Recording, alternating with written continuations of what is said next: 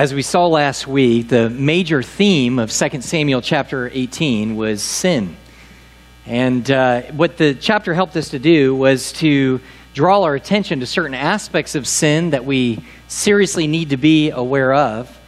Uh, things like sin's curse, sin's contamination, and sin's confrontation. Basically, everything that we read about kept pointing to that idea of sin. So we shouldn't be surprised that when we come to chapter nineteen, knowing our God and who He is, then we get to chapter nineteen, uh, we read nothing except for Uh, grace. There is grace everywhere in chapter nineteen, reminding us where sin abounds, grace abounds all the more. Amen? And as important as it is for you and I to understand sin and our sinfulness before God and what all of that means, it is equally important for you and I to understand the height and the depth and the width of God's grace. And that's what chapter nineteen does for us today. It speaks all about the grace of God. Really, this scripture passage reminds me a little bit of an Oreo cookie. That's good, right? In the fact that there are kind of two ends to it, and then there is this wonderful, sweet center part of it. Look, when I buy Oreo cookies, and I do buy Oreo cookies, when I buy them, I only buy double stuff. Uh, I, and the reason for that is because the stuff is what makes the cookie. I have no need for regular Oreo cookies, all right? It's just all cookie. And for me, that's not great, but I am willing to put up with the cookie sides if I know that there is going to be that wonderful center in the middle. And so what we're going to do is we're going to attack this text of Scripture much like an Oreo cookie. We're going to look at the beginning, we're going to look at the end, and if we survive that, then we get to enjoy the sweet center of it. So that's the, the mode of attack today. And so here's what we're going to do. The two ends may not be the sweetest, but they are necessary because they, say, they set the stage of the sweetness of God's grace that we find in the middle. So two things we're going to do. Let's look at the first and the end, what Dan, uh, Pastor Dan ran, read in the beginning, and then we're going to look at the centerpiece, and it's going to convey two truths about God's grace. First of all, number one, with the beginning and the end, we see grace greatly needed. Grace greatly needed. Anybody need the grace of God today? If you, wow, wow, wow. Well, I don't even know how to respond to that. Anybody need the grace today? Yeah, well, yeah, it'll be fine. Okay, well, there we go. I heard somebody clap in the back. That's uh, very nice. We need the grace of God. Now, notice, we want to pick up today where we actually left off at the end of chapter eighteen, and, and that is David and his army has defeated Absalom and his army. They've put them down. And so now that army of Israel has fled back to Israel, and they've all gone to their own homes, and now they're trying to figure out, where do we go now? And we begin to pick up their thought process in verse nine. Follow, if you will. The Bible says, the king, this is them speaking about David, the king delivered us from the hand of our enemies and saved us from the hand of the Philistines. And now he has fled out of the land of Absalom. But Absalom, who we anointed over us, is dead in battle. Now, therefore, why do you say nothing about bringing the king back? So here they are arguing. They're all over in Israel, and they sat there and said, guys, we've really blown this thing. We had the best king you can imagine, King David. He was doing what a good king does. He was defeating our enemies. He was putting away our greatest enemy, that is the Philistines. And what did we do? Did we, did we thank him? Did we acknowledge him as king? No, we, we sent him packing. He, he, he left and, and, and he went out and, and we exchanged him for a completely different king who we begin to adore. And then eventually we ended up going after that king, wanting to put him to death. And we would have put him to death if it had not been for God's sovereign plan to be able to rescue him and to be able to rescue his throne. And this is where we are. Now we're without a king. So I suggest that we call the king that we had to begin with and call him back to rule and reign over us. And so that's what they do. They call for David to come. But David doesn't come immediately because not everybody is desiring him to come back. Uh, Israel wants him to come back. That is the northern kingdom of Israel, made up of ten tribes. But there's another kingdom. It's the southern kingdom of Judah, made up of two tribes. And they have not reached out to David yet. They haven't called upon David yet. So David very graciously doesn't wait for them to call on him, but instead he initiates the reconciliation with Judah. So he sends word through two of his priests, Zadok and Ebiathar, and this is what he says to them. He says, "Why should you be the last to bring the king back to his house when the word of all Israel has come to the king? You are my brothers. You are my bone and my flesh. Why then should you be the last to bring back the king?" He's just simply saying, guys, this makes no sense. He goes, the northern kingdom, ten tribes are calling me back, but you guys aren't calling me back. And the crazy thing is, is I'm one of you. I'm from Judah. I'm bone of your bone, flesh of your flesh. Why aren't you calling and bringing me back? Well, the answer to that would be twofold. Number one is they realize that they've really blown it. They've messed up. They've mistreated the king that God has set over them. And number two, they're scared to death of what the king will do if he comes back, because they know, they know that they are deserving of the judgment of that king for their rebellion. And so they don't ask him to come back, but, but David continues to take the initiative. Notice verse thirteen.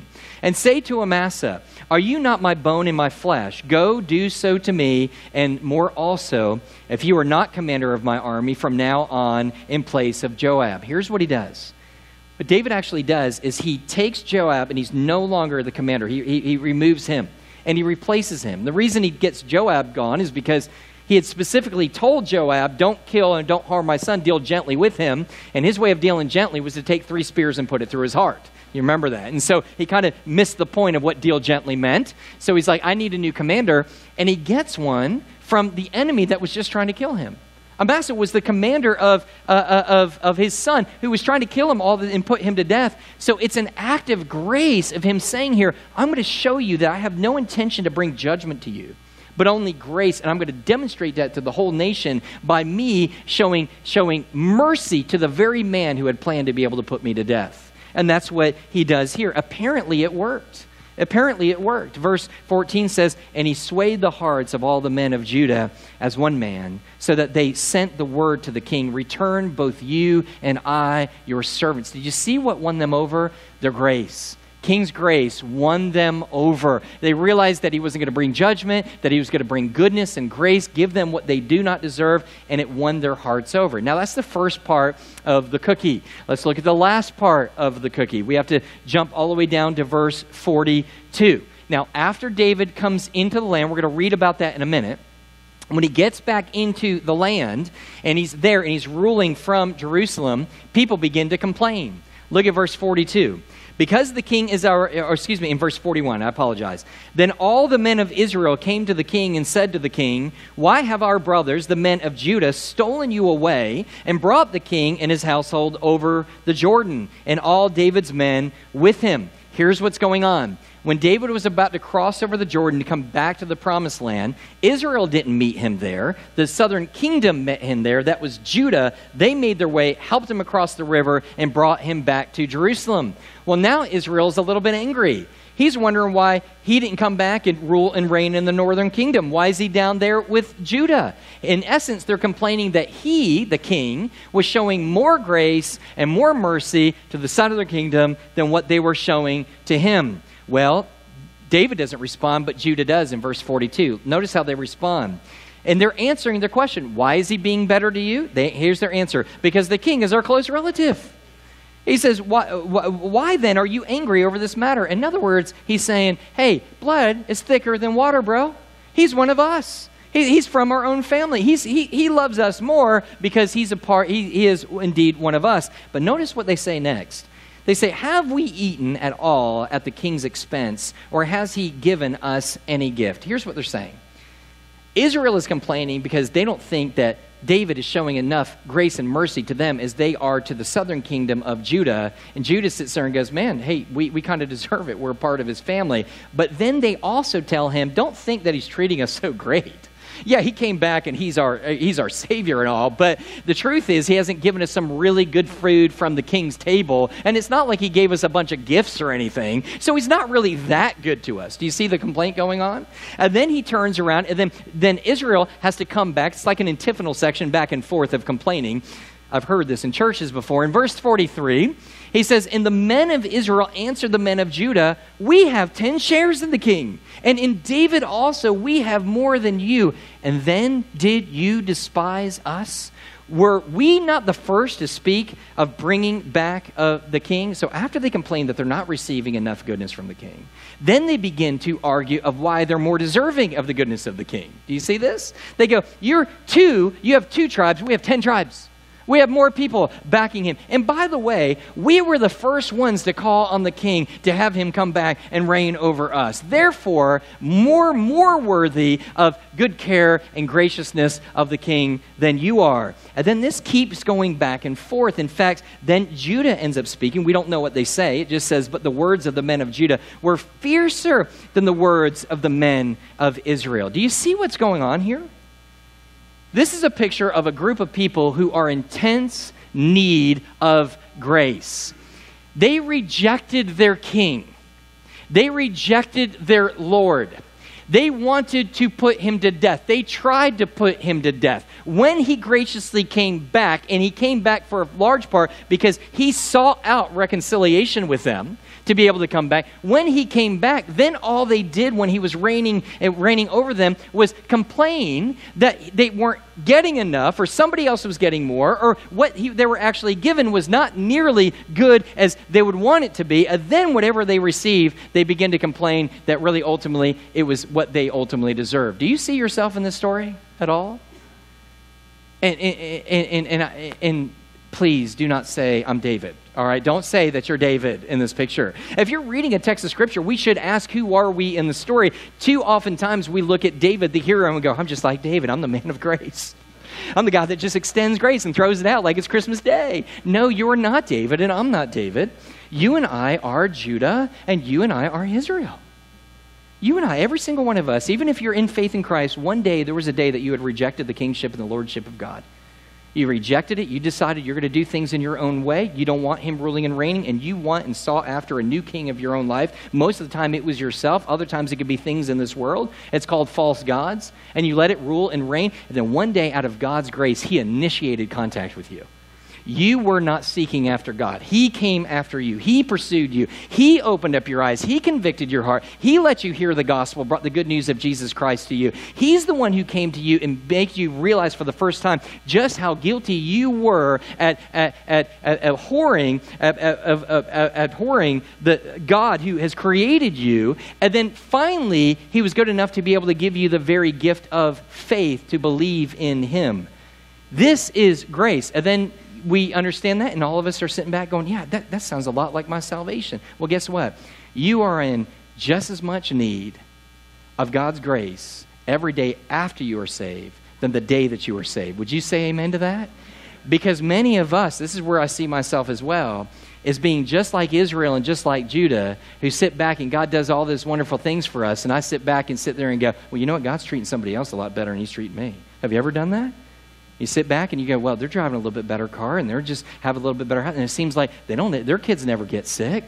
That wouldn't be my family, but you say that their their kids never be able to get sick. Wow, he's being really, really nice. And then some people sit around, and, and, and this is how they treat God. They sit there and go, well, you know, I got some nice things, but it's not really that God's been that good to me.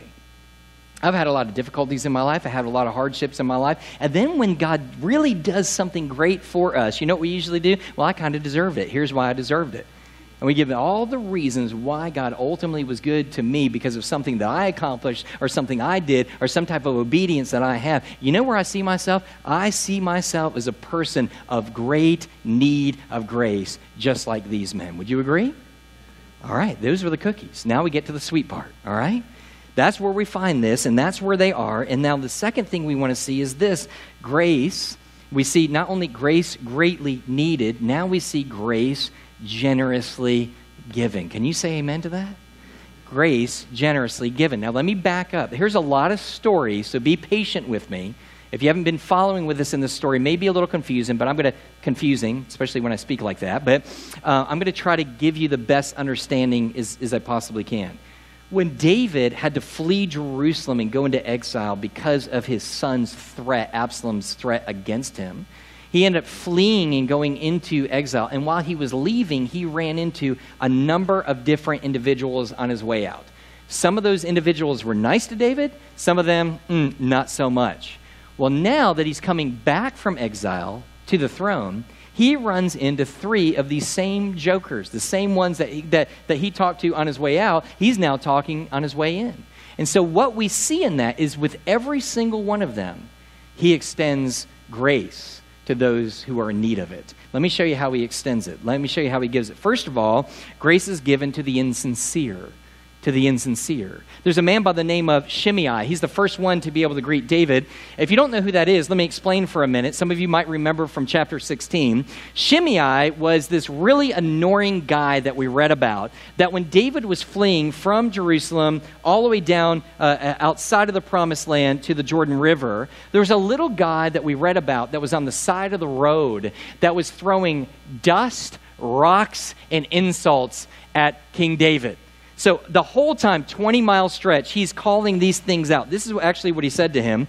He said, "Get out, get out, you man of blood, you worthless man." He says, "The Lord has avenged on you all the blood of the house of Saul, in whose place that you have reigned, and the Lord has given the kingdom into the hand of your son Absalom. See, your evil is on you, and you are a man of blood." That's what you call kicking somebody when they're down.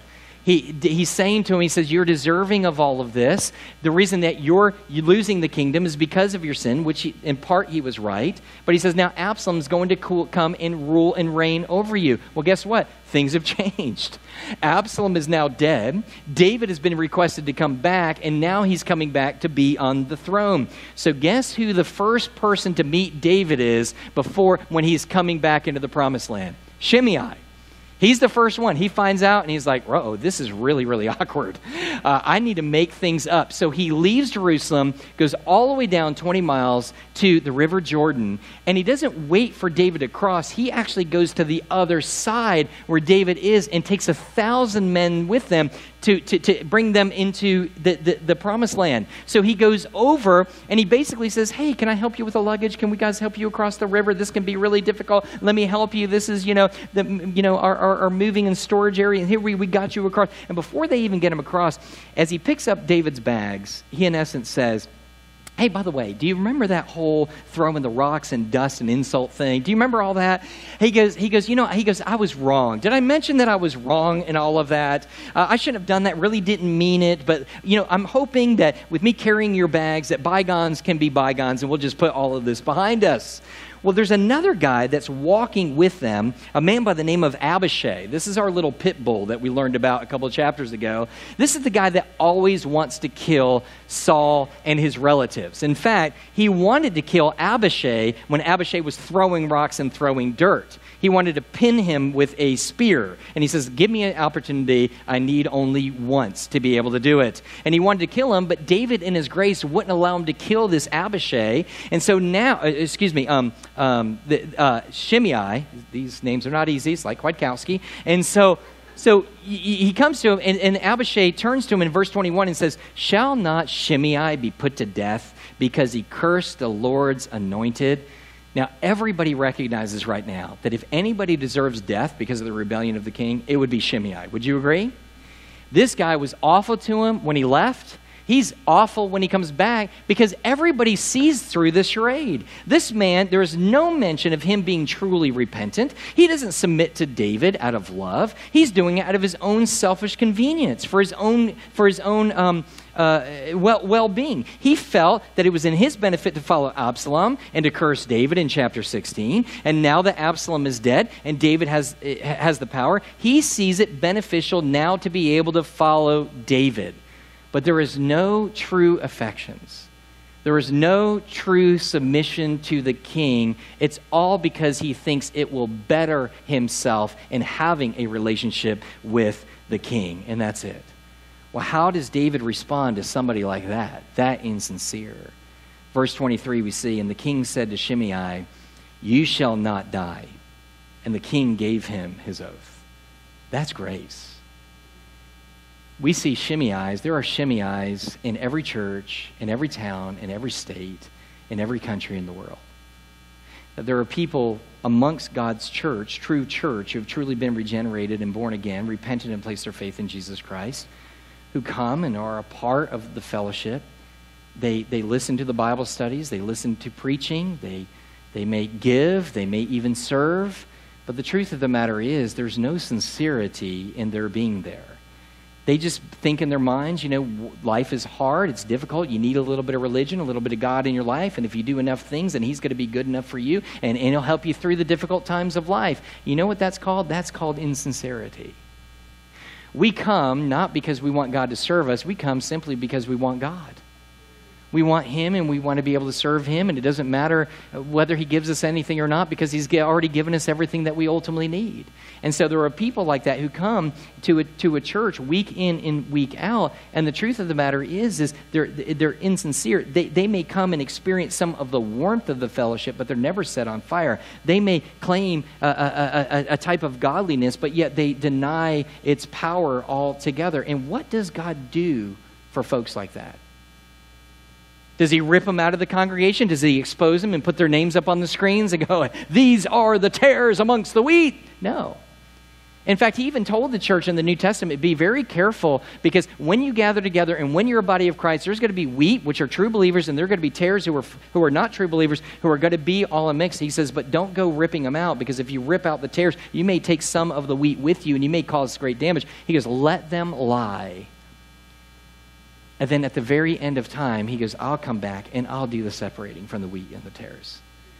Why is he saying wait until the end? Because he's gracious.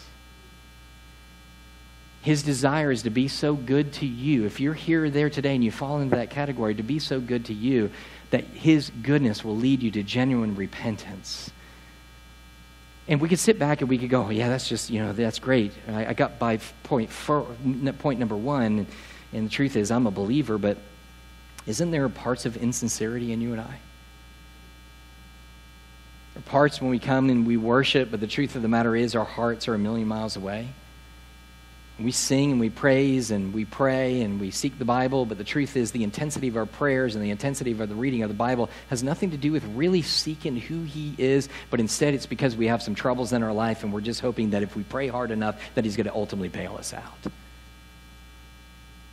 And so it's not just for lost people. There's oftentimes that there's this Shimei kind of ins- insincerity within our lives. But you know how God, what God does with people like that? He's gracious to them. He's gracious to you and to me. And through his love, he draws us back once again. Amen? Now there's a second thing that we see in this is that Second thing that we see here is God's grace is given to the sincere. It's not only given to the insincere, but to the sincere. We're introduced, the very next guy that David meets when he comes into town is a man by the name of Mephibosheth. Now, if you don't know who that is, let me give you a quick update. Mephibosheth is the grandson of Saul. Saul was the arch enemy of David. Uh, David never raised a hand towards Saul, but Saul constantly wanted to kill David out of envy and out of jealousy. Well, finally, Saul is put to death. And when he's put to death, he, he in, in essence, David comes to the throne. And what was normative during the time is if you come to the throne, then you wipe out all the relatives of the former regime and the former king so that they no longer pose a threat and they can't rebel and rise up against you. But David doesn't do it. Instead, he does just the opposite. He seeks out the relatives, which there were basically only one, Mephibosheth, who was a lame man who was out in exile. He calls him to be able to come, and he extends incredible mercy to him. He brings him back in, invites him in, even allows him to eat at the table, and then takes all of the riches that his father, his grandfather used to have, Saul, and he gave it all to Mephibosheth. This was an amazing, extraordinary demonstration of grace. And so what happens there? Well, the last time we heard about Mephibosheth, we didn't hear good things. See, when David was out in exile, we read about this back in chapter seventeen, there was a man by the name of Ziba, and Ziba was actually basically the chief servant of Saul when he was alive. And he began to serve Mephibosheth after that, after a command of David. And he finds Ziba, and while he's out in the wilderness, they don't have any food, and they don't have any transportation or help. And so Ziba gives them all this food and gives them all this transportation, helps them in the midst of their plight away from Absalom. And, and David remembered that, and he was appreciative of that. And he asked Ziba, he said, he says, where is my servant Mephibosheth? Why didn't, why didn't he follow along from Jerusalem? And, and Ziba flat out lies. He tells him, he says, he didn't want to come. In fact, he didn't want to follow you anymore. Instead, what he wants to do is he wants to follow Absalom because he thinks his life is going to be better and he's going to take part in the power of Abs- that Absalom had. And David was crushed. And David was so angry that he sits there and he says, you know what, everything that Absalom have, I'm now giving to you, Ziba. All of that land, all of that wealth is now yours. It's taken away from Mephibosheth. Well, now, guess what? He runs into Mephibosheth. This might be another one of those really awkward moments.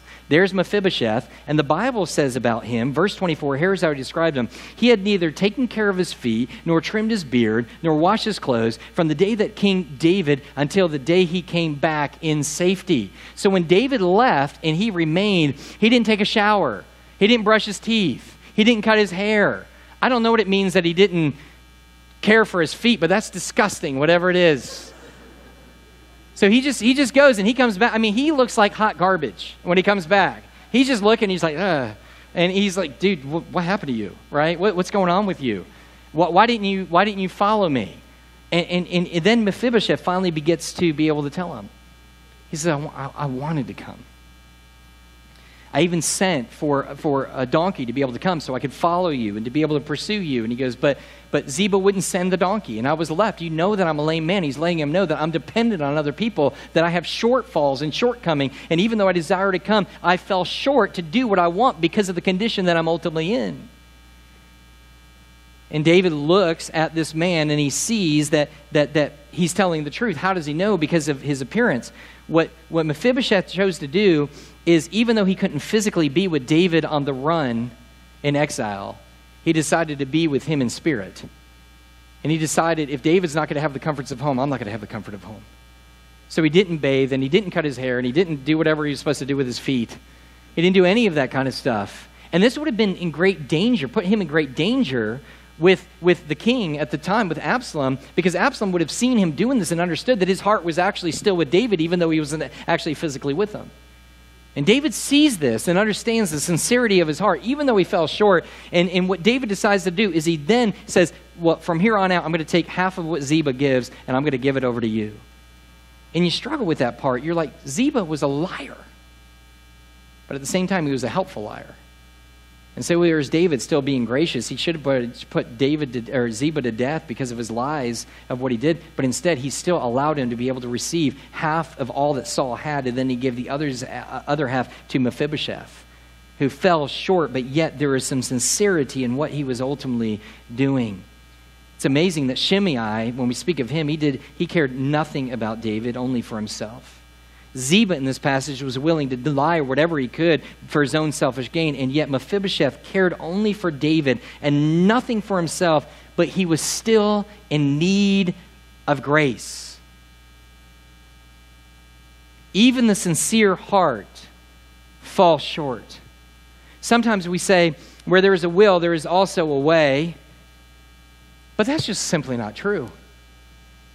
No matter how much he wanted to be able to pursue after the king, his physical ailments kept him from being able to do so. Do you see the grace here for you and I? There are some times that I am insincere. You are insincere in our pursuit of Christ. Just, you don't even have to, look, after the service, I said, what point meant to you? You probably won't even say this insincere part because I'm very sincere. Wrong, you're insincere, just like I am as well oftentimes. But there are times as well that you and I are crazy sincere in our pursuit after Christ. And it's not because of us, it's because of what God has done in us. That he's changed our heart, and he's given us a new spirit, and he's placed his spirit inside of us, and he's given us a new heart to long with him and to be able to pursue him. But you know what I can't figure out? As much as I want to do that, I fall many times and in many ways. And the reason is because I'm still in this sinful flesh. I still fall short.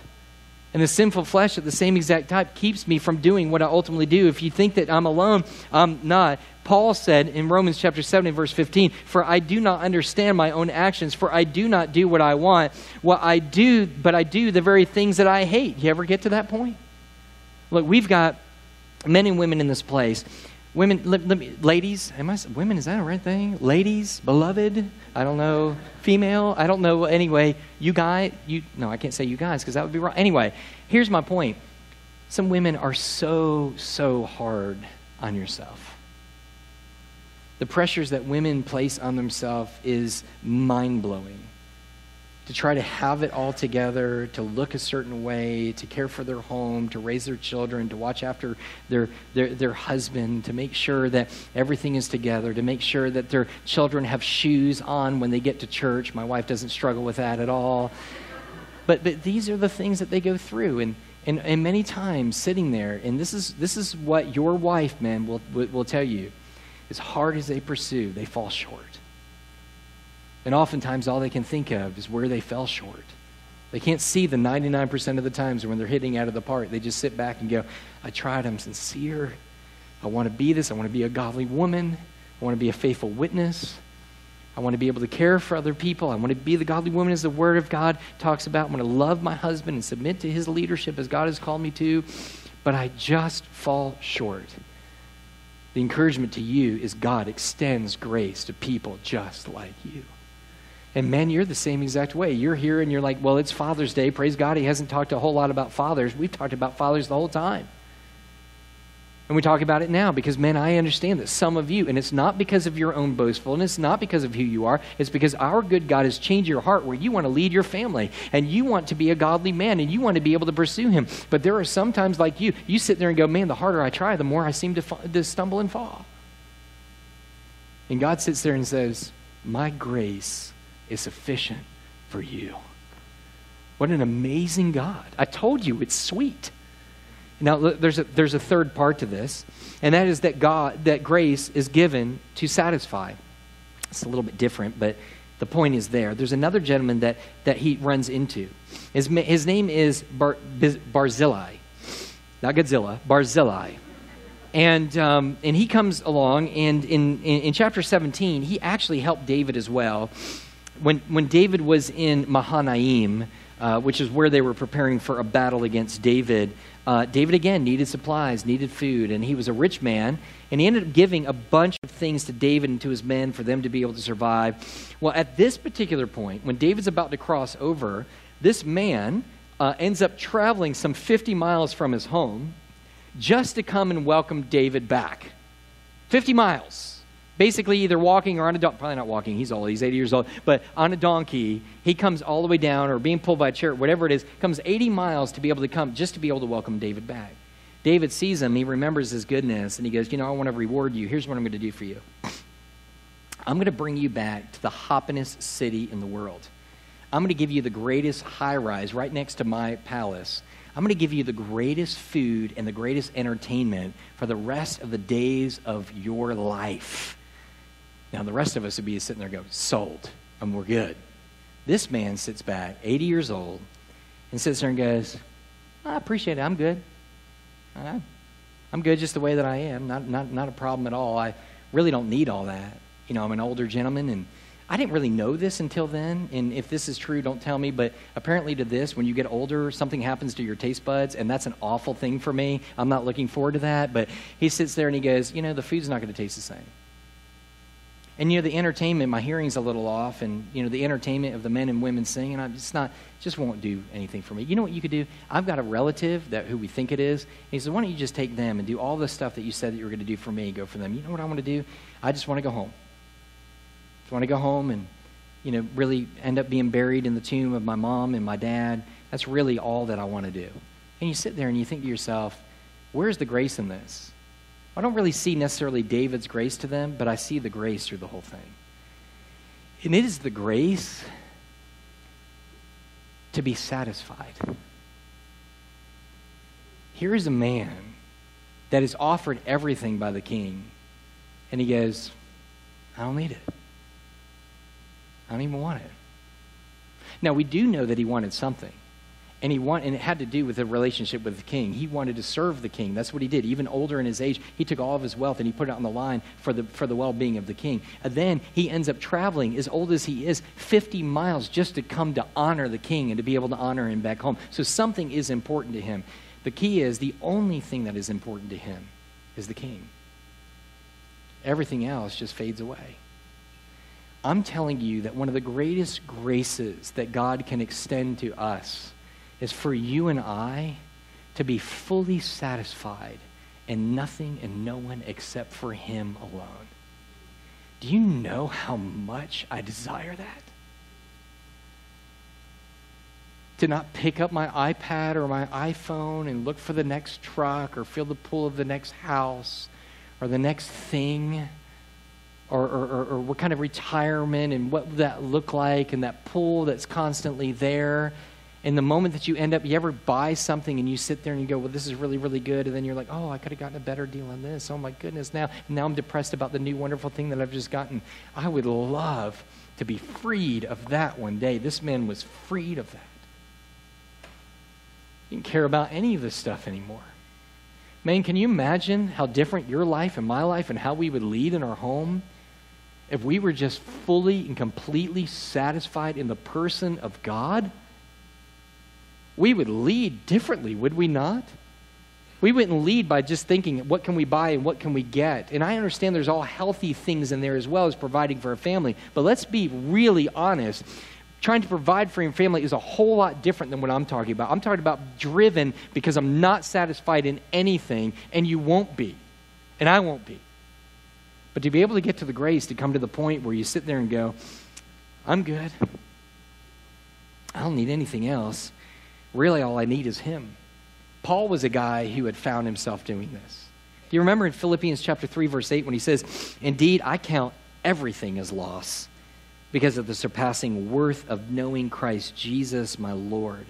For his sake, I have suffered the loss of all things and count them as rubbish in order that I may gain Christ and found in him. The sad part for me this, this week is I've come to the conclusion, I'm not there. But I want to be. And so I begin to pray this prayer this week, a prayer that David himself had prayed. And I want to commit this to memory this week, and maybe you want to memorize it as well. I don't know. If you're like, I can't memorize anything, well, then that's fine. Just read it over and over again. Tattoo it on your arm. Just kidding. Don't do that. But here's what it says. Now I'm going to read out of the N I V because I like the way that it reads. Psalm sixty-three, one through four. Listen to how David speaks of God. You, God, are my God. Earnestly I seek you. I thirst for you. My whole being longs for you in a dry and parched land where there is no water. He says, I crave the one person that can satisfy because nothing in this world satisfies. None of it. I have seen you in the sanctuary and beheld your power and your glory because your love is better than life. My lips will glorify you. I will praise you as long as I live, and in your name I will lift up my hands. Man, will that be our prayer today? That we will pray over everything else. I want you to be my all in all. Extend me the grace today, God, to be able to make sure that there is nothing that I cherish like you. There's nothing that I pursue like you. I am not there, and I guarantee that most of you are not there. But this is the grace that God has for us. And here's the key. I don't want to wait until I've tried everything in this world, and now everything has left to emptiness, and, and I just sit back and go, I tried everything, even like Solomon did, and said, you know, it's, it's just all worthless. There's nothing to it. I want it now to come to that point. I don't want to come to the point where the rest of my life until eighty years old, I'm driven by the pursuit of all those things to realize that they are nothing and say that God's the only one that's satisfied. I want it forty-eight years of age, sorry, forty-seven years of age, to be able to sit back and go, God is enough. Let's pray. Lord, we love you. We thank you. We glorify you and who you are, what you've done. We thank you for your mercy. We thank you for your grace. God, there are some who would perhaps, without even knowing it, have been insincere, not seeking you for just who you are, but seeking what you can do for them to make their life better. God, you have been patient, but I pray right now that you will extend saving grace to them. God, there are some here that just need to be encouraged, men and women alike, and young people, have been working and clawing and moving and doing all they can to just to try to grasp, just to try to do what is right. They want to follow you, but yet they have fallen short, and your grace is sufficient for them. And God, I just pray for all of us, again, that you will just, as you're patient with us and merciful with us, that God, you would grant our prayer, that we do seek you with everything and we'd be satisfied with you above all else. Grant us that prayer. In Jesus' name we pray, amen. Would you stand? I'm going to be standing down here. Love to talk with you, pray. If you want to know more about this salvation deal, I want to talk with you about that. If you just need prayer or you need to pray yourself, the altar is open as we just take a few moments to respond as we sing. Go ahead, brother.